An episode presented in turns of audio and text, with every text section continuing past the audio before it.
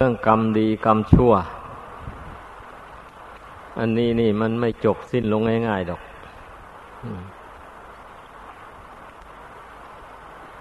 มันต้องพิจารณากันเรื่อยไป หลักของพระพุทธศาสนามันอยู่ตรงนี้ ถ้าใครไม่รู้แจ้งในเรื่องกรรมดีกรรมชั่วนี่แล้ว ผู้นั้นชื่อว่ายังไม่รู้แจ้งคำสอนของพระพุทธเจ้า อย่าไปเข้าใจว่าเป็นเรื่องกล้วยกล้วยนะกรรมดีกรรมชั่ว อันบุคคลจะพ้นทุกข์ไปไม่ได้นั่นก็เพราะเหตุว่ามันไม่รู้แจ้งนี่เองเนี่ย เมื่อมันไม่รู้แจ้งกรรมชั่ว แล้วมันก็ทำกรรมชั่วใส่ตัว แล้วกรรมชั่วที่ทำมาแล้ว มันก็ละไม่ได้ เพราะมันไม่รู้นี่ ไม่รู้ว่ามันชั่วนั่นแหละเมื่อไม่รู้แจ้งในกรรมดี มันก็ทำกรรมดีใส่ตัวเองไม่ได้อย่าไปเข้าใจเป็นเรื่องธรรมดานะ เรื่องกรรมดีกรรมชั่วแล้วนะ เราต้องศึกษาให้เข้าใจ ไว้ทุกคนเลยทีเดียว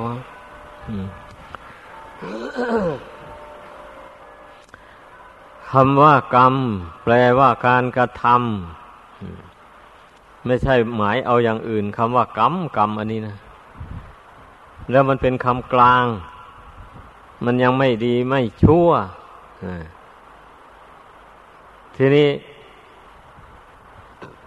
มันจะดีจะชั่วได้ มันขึ้นอยู่กับเจตนาความจงใจ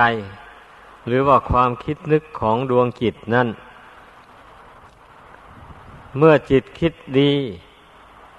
ท่านก็ว่ากุศลกรรมแบบนี้นะ เอากุศลกรรมเข้าใส่ ถ้าจิตนี่มันคิดชั่ว ท่านก็เอาอากุศลกรรมเข้าใส่อากุศลนี่ ถ้าแปลให้ได้ความหมายอย่างแท้จริงแล้ว ก็หมายถึงความคิดที่ไม่ฉลาด นั่นเองแหละ ความคิดผิดเห็นผิด เห็นว่าเห็นว่าความคิดอย่างนี้เป็นบาป เห็นว่าไม่เป็น นี่ อย่างนี้เราเรียกว่า ความคิดไม่ฉลาด ไม่รู้จริงตามเป็นจริงเช่นคิดอย่างนี้เป็นบุญเป็นกุศลอา้าวเข้าใจว่าไม่ใช่บุญกุศลซะแล้ว ไปอย่างนี้นะความคิดที่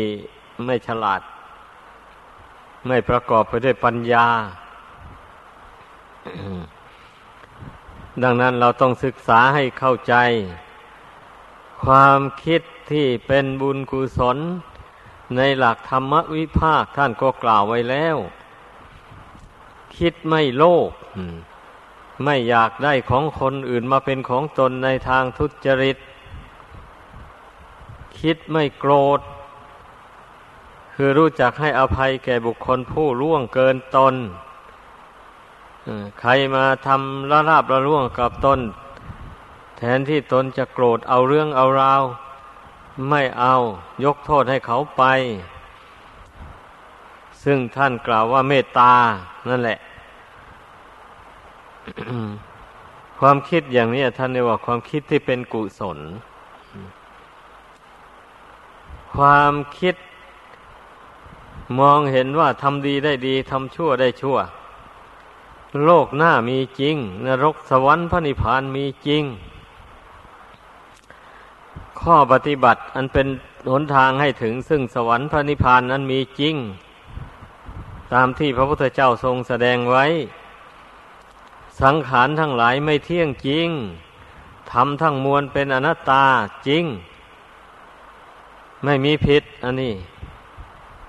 ความรู้ความเห็นที่เกิดขึ้นในใจอย่างนี้ท่านเรียกว่า ความฉลาดหรือว่ากุศลธรรมก็ว่า หมายถึงธรรมธรรมะอันเป็นไปเพื่อความเฉลียวฉลาด นี่แหละคำว่ากุศลธรรมนะ ให้พึ่งพากันเข้าใจเราดำดิเห็นบาป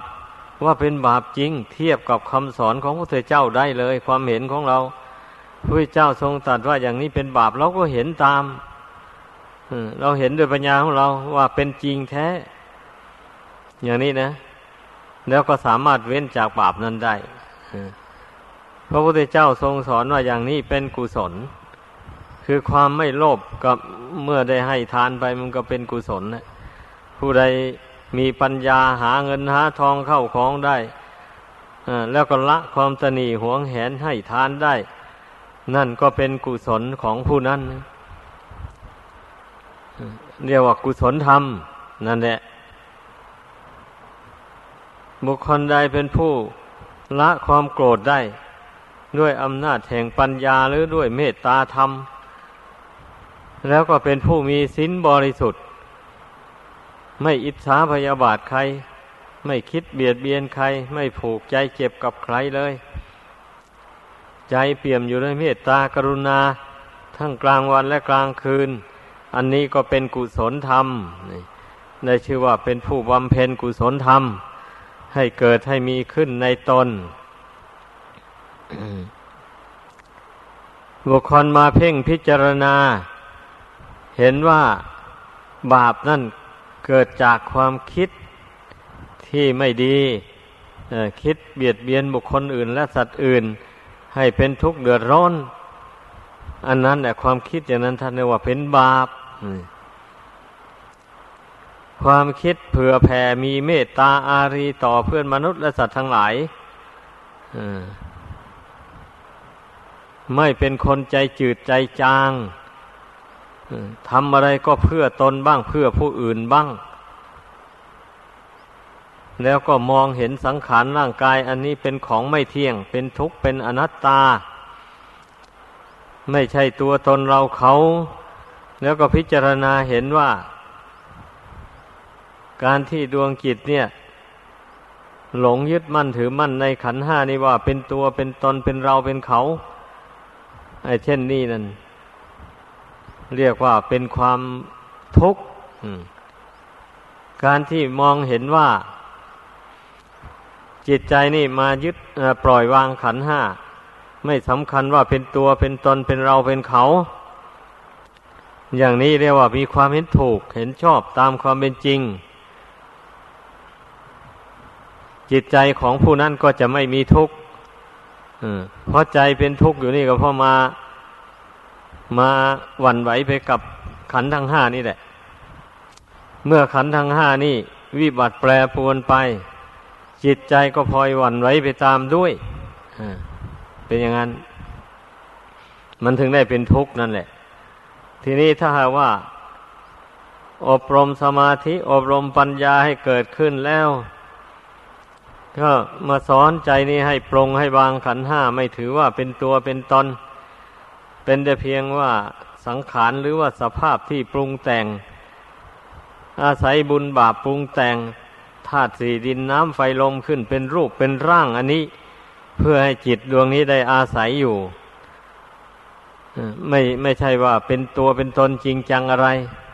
เมื่อมันแตกทำลายลงมันก็ไปเป็นธาตุดินธาตุน้ำอยู่ของเก่า มันไม่มีวิเศษวิโสอะไรเลยร่างกายอันนี้นะเห็นอย่างนี้นะ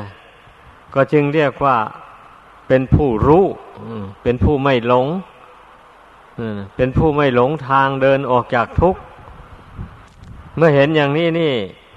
เวลาขันห้านี้มันวิบัติลงจิตก็ไม่เดือดร้อนนะเพราะไม่ได้ถือว่าตัวตนเจ็บป่วย หรือไม่ได้นึกว่าตัวตนกำลังจะตายอยู่ อย่างโน้นอย่างนี้ มันเห็นกรงกันข้าม เห็นว่าธาตุสี่ขันห้ามันกำลังจะแตกจะดับอยู่มันเห็นลงอย่างนี้ มันจึงไม่วันไหวไปตาม ขันทั้งห้านั้น เมื่อทำจิตได้จิตไม่วันไหวแล้ว มันก็ไม่เป็นทุกข์จิตนี้นะทุกขังแปลว่าทนได้ยาก ทนอยู่ไม่ได้นี่ ลองแปลดูสิ คำว่าทุกคำนี้นะก็เมื่อจิตตั้งมั่นอยู่ไม่ได้ อดทนต่อความกระทบกระทั่งของขันห้าอันนี้ไม่ได้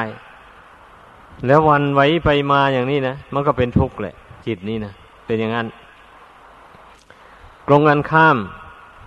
ถ้าว่าจิตนี้รู้แจ้งตามเป็นจริง แล้วไม่วันไหวอดได้ทนได้ทำยังไงได้ เพราะว่าบุญกรรมที่ สร้างมาแต่หนหลังนั้นมันยังไม่หมดอายุของมัน มันก็ยังไม่แตกไม่ดับก่อนรูปกายอันนี้นะ แต่เมื่อมันยังไม่แตกไม่ดับนี่ ถึงเวลามันวิบัติแปรผันไปมันก็วิบัติไปเป็นธรรมดาไปอย่างนั้น เมื่อมันหมดบุญกุศลอันนั้นลงจริงๆแล้ว มันก็อยู่ไม่ได้ ก็ต้องแตกดับทำลายลง อันนี้ก็เป็นกฎธรรมดาอยู่แล้ว ก็เรามาเจริญปัญญานี่นะให้มันเห็นแจ้งขึ้นในใจอย่างนี้ ให้มันเห็นแจ้งอยู่เสมอนะ ไม่ใช่ว่า บางคราวก็เห็น บางคราวก็ไม่เห็นกำหนดพิจารณาเวลาไหนก็ให้เห็นแจ้งอยู่เวลานั้น เมื่อมันเห็นแจ้งอยู่เสมออย่างนี้มันก็ไม่หลงแหละ ไม่หลง เรียกว่าเราเตรียมตัวอยู่ตลอดทุกเวลานาที เพราะเนื่องจากว่าเรารู้ไม่ได้เลยว่าความตายมันจะมาถึงเวลาไหน หรือว่าความเจ็บป่วยไข้นี่นะ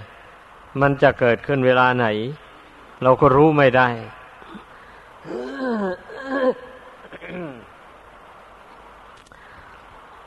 บางคนก็เกิดโรคหัวใจวาย อยู่ดีๆก็ล้มลงแล้วตายไปเฉยๆก็มี มีอยู่ดานอื่นอันโมนี้นะ เพราะฉะนั้น พระพุทธเจ้าจึงได้ทรงสอนให้เกรียมเนื้อเกรียมตัวอยู่เสมอ ระมัดระวังจิตใจตัวเองอย่าให้มันไปเกาะไปคล้องอะไรต่ออะไรในโลกนี้ ให้มันตั้งมั่นต่อบุญต่อกุศล รักษาความรู้ความเห็นที่เกิดขึ้นในใจนั้นไว้ ความรู้ความเห็นที่ถูกต้องดังกล่าวมานั่นนะเมื่อเราได้บำเพ็ญให้เกิดให้มีขึ้น ในใจแล้วก็รักษาความรู้ความเห็นอันนั้นไว้ อย่าให้มันเสื่อม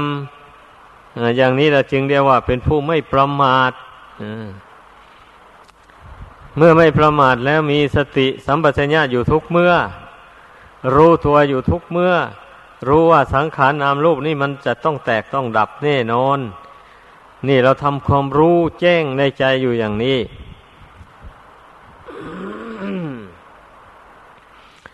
รู้ว่านามรูปนี้ไม่ใช่ของเรา นี่มันต้องกำหนดรู้เรื่อยไปทีเดียวเมื่อกำหนดรู้อยู่อย่างนี้ เมื่อถึงเวลามันจะแตกจะดับมาจริง ๆ มันก็ตั้งใจได้เลยแบบนี้ไม่หวั่นไหวไม่เศร้าโศก ไม่เสียใจ ไม่สะดุ้งหวาดกลัวต่อความตาย เพราะเห็นแจ้งว่า ไม่มีคนตาย ไม่มีเราตาย ไม่มีเขาตายมันธาตุสี่ขันห้ามันแตกกระจายออกจากกันเฉยๆ มันต้องเห็นอย่างนี้ในใจนั้นแล้วก็ใจก็ไม่หวั่นไหวแล้วใจก็ไม่สะดุ้งหวาดกลัวอะไร มีสติสัมปชัญญะประคับประคองจิตของตนไว้เต็มที่เลย กำหนดรู้กำหนดเห็นความจริงของสังขารอยู่อย่างนั้น ไปจนหมดลมหายใจนู่นทำใจได้อย่างนี้นี่ มันก็ไม่เป็นทุกข์แหละเวลาเจ็บไข้ได้ป่วยอยู่ ก็ไม่เป็นทุกข์ใจนั่นนะไม่เป็นทุกข์แต่รู้รู้สึกว่าเป็นทุกข์อยู่ รู้สึกว่ามีทุกข์อยู่ แต่ใจหากไม่เป็นทุกข์ อ้าวคำนี้มันก็ฟังยากอยู่เหมือนกันนะนั่นแหละ หมายความว่า เราถือเอาลักษณะของทุกข์เรากำหนดรู้ได้ อาการกายกวนกวายอยู่นั่นน่ะ นั่นแหละคือ ลักษณะแห่งความทุกข์ของร่างกายวันนี้การที่เราควบคุมจิตใจได้ ไม่ให้จิตนี้วันไหวไปตามอาการของร่างกายนั้น นั่นเรียกว่าจิตไม่เป็นทุกข์จิตตั้งมั่นอยู่ด้วยดี โดยลำพัง ถ้าจิตวันไหวไปตามร่างกาย ทั้งกายก็เป็นทุกข์ ทั้งใจก็เป็นทุกข์แบบนี้ ทุกข์ทั้งสองอย่างเป็นอย่างนั้น เพราะฉะนั้นบัดนี้เรามาฝึกใจนี้ลงไป อันร่างกายนี่มันจะฝึกยังไงยังไง มันก็ไม่ฟัง มันก็แปรผันหวั่นไหวไปตามหน้าที่ของมันอยู่อย่างนั้นนะแต่ว่าใจคนเรานี่สามารถฝึกให้ตั้งมั่นได้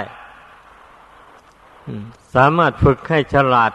ให้รู้เท่าสังขารนามรูปอันนี้ได้ ไม่ใช่ว่าฝึกไม่ได้ ถ้าว่าฝึกไม่ได้แล้วไซพระพุทธเจ้าไม่มี พระพุทธเจ้าก็ไม่ได้ทรงเทศนาสั่งสอน พุทธบริษัททั้งหลาย ให้ฝึกตน ถ้าหากว่าฝึกไม่ได้จริง ๆ นะพระองค์ไม่สอนเลยก็มาในเมื่อพระองค์ฝึกพระองค์ได้ แล้ววันนี้คนอื่นทำไมจะฝึกตัวเองไม่ได้นั่นมันก็ต้องเป็นอย่างนี้แหละ ดังนั้นเมื่อพระองค์รู้ว่าพระองค์ฝึกพระองค์ได้ ด้วยอุบายอันใด พระองค์ก็แสดงอุบายอันนั้นให้ผู้อื่นฟัง ผู้อื่นได้ฟังแล้ว ก็เอาไปฝึกตนตามแนวที่พระองค์เจ้าฝึกมา นั่น ถ้าฝึกจริง ๆ ตามแนวนั้นจริง ๆเข้า มันก็สามารถดับทุกข์ได้จริง ๆ นี่ มันเป็นอย่างนั้นคำว่าดับทุกข์นั่นหมายความว่าจิตไม่หวั่นไหวนั่นเองแหละ จะให้มันไม่รู้สึกต่อความทุกข์นั้นเสียเลยนั้นไม่ได้ มีแต่ท่านผู้เข้านิโรธสมาบัติ เท่านั้นแหละ จะไม่ได้สัมผัสกับความทุกข์ของร่างกายอันนี้นะแต่ถ้าออกจากนิโรธสมาบัติ ถ้าออกจากนิโรธสมาบัติมาแล้ว ก็มาสัมผัสกับความทุกข์ความแปรปรวนของร่างกายเหมือนเดิมนั่นแหละ แต่ว่าท่านหักอดกั้นทนทานต่อความกระทบกระทั่งของร่างกายนั้นได้ ซึ่งไม่เหมือนอย่างคนธรรมดาสามัญ คนธรรมดาสามัญนนี่ เมื่อร่างกายนี้แปรปรวนกระทบกระทั่งกับจิตนี้เข้า จิตไม่มีกำลังอดทนไม่ได้ ก็วันไว้ไป เสียใจเศร้าโศกไป สะดุ้งหวาดกลัวไปอย่างนี้นะ ในระหว่างพระอริยบุคคล กับคนธรรมดาสามัญนนี่ มันแตกต่างกันอย่างนี้แหละ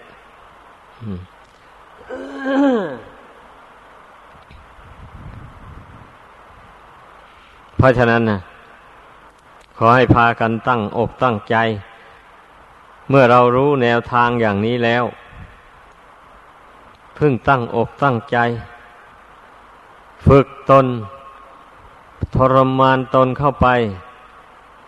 อย่าไปเห็นแก่หลับแก่นอน อย่าเห็นแก่อยู่แก่กิน อย่าไปเห็นแก่ความสนุกสนานเพลิดเพลิน ความเพลิดเพลินในโลกนี่ไม่มีสิ้นสุด แล้วเมื่อมาพิจารณาดูผลของมันแล้วไม่มี ผลอันดีงามอะไรก็ไม่มีความเพลิดเพลินนี่นะมีแต่ทางเสีย การที่บุคคลใดมาฝึกใจทำใจให้สงบลงได้ อันนี้มีผลดีมาก นี่แหละ มีผลดีจริง ๆ อะเพราะเมื่อใจสงบแล้วมันเป็นสุขสบาย เหตุนั้นจึงว่ามันมีผลนั่นแหละไอความเพลิดเพลินมัวเมาไปส่งใจไปภายนอกนุ่น ไปเพลิดเพลินยินดีพอใจอยู่กับรูปเสียงกลิ่นรสเครื่องสัมผัสต่าง ๆ ในโลก อันนั้นน่ะ เมื่อเพลิดเพลินเมื่อไปพอใจยินดี แล้วอย่างนี้ไปแสวงหาเมื่อไปได้สมหวังแล้วก็เป็นทุกข์แล้ววันนี้เดือดร้อนนะอืมเอาได้มาแล้ว มารักษาไว้ เอารักษาไปมาหน่อยหนึ่งก็วิบัติแปรปรวนไปก็พลัดพากจากกันไป ไม่มีอะไรที่จะเที่ยงยั่งยืนแม้แต่อย่างเดียว รูปก็ดีเสียงก็ดีกลิ่นก็ดีรสก็ดีสัมผัส เย็นร้อนอ่อนแข็งใดๆก็ดี สิ่งต่างๆหมดนี้นะไม่มีอะไรเป็นของเที่ยงยั่งยืนเลยแต่แล้วทำไมจิตใจมันจึงหลงไปชอบไปยินดีล่ะ ไอ้ที่มันหลงอย่างนั้น ก็เพราะว่า คนส่วนมากไม่ได้ภาวนา ไม่ได้ทวนกระแสจิตเข้ามาสงบอยู่ภายใน ไม่ได้อบรมปัญญาให้เกิดขึ้นดังนั้น จึงไม่เห็นโทษแห่งความเพลิดเพลินมัวเมาไปในรูปเสียงกลิ่นรสดังกล่าวนั้น ถ้าผู้ใดทวนกระแสจิตเข้ามาตั้งมั่นอยู่ภายใน มาเพ่งพิจารณาอัตภาพร่างกายนี่เห็นเป็นของไม่เที่ยงไว้อย่างยืนแล้ว มันก็มองเห็นรูปเสียงกลิ่นรสภายนอกนั้น ไม่เที่ยงไม่อย่างยืนเหมือนกัน มีเกิดขึ้นแล้วก็แปรปรวนแตกดับไปเหมือนกัน ไม่แตกต่างกันเลย นี่ มันยอมเห็นอย่างนี้เหตุนั้นมันจึงดับทุกทางใจได้ดังแสดงมาขอจบลงเพียงเท่านี้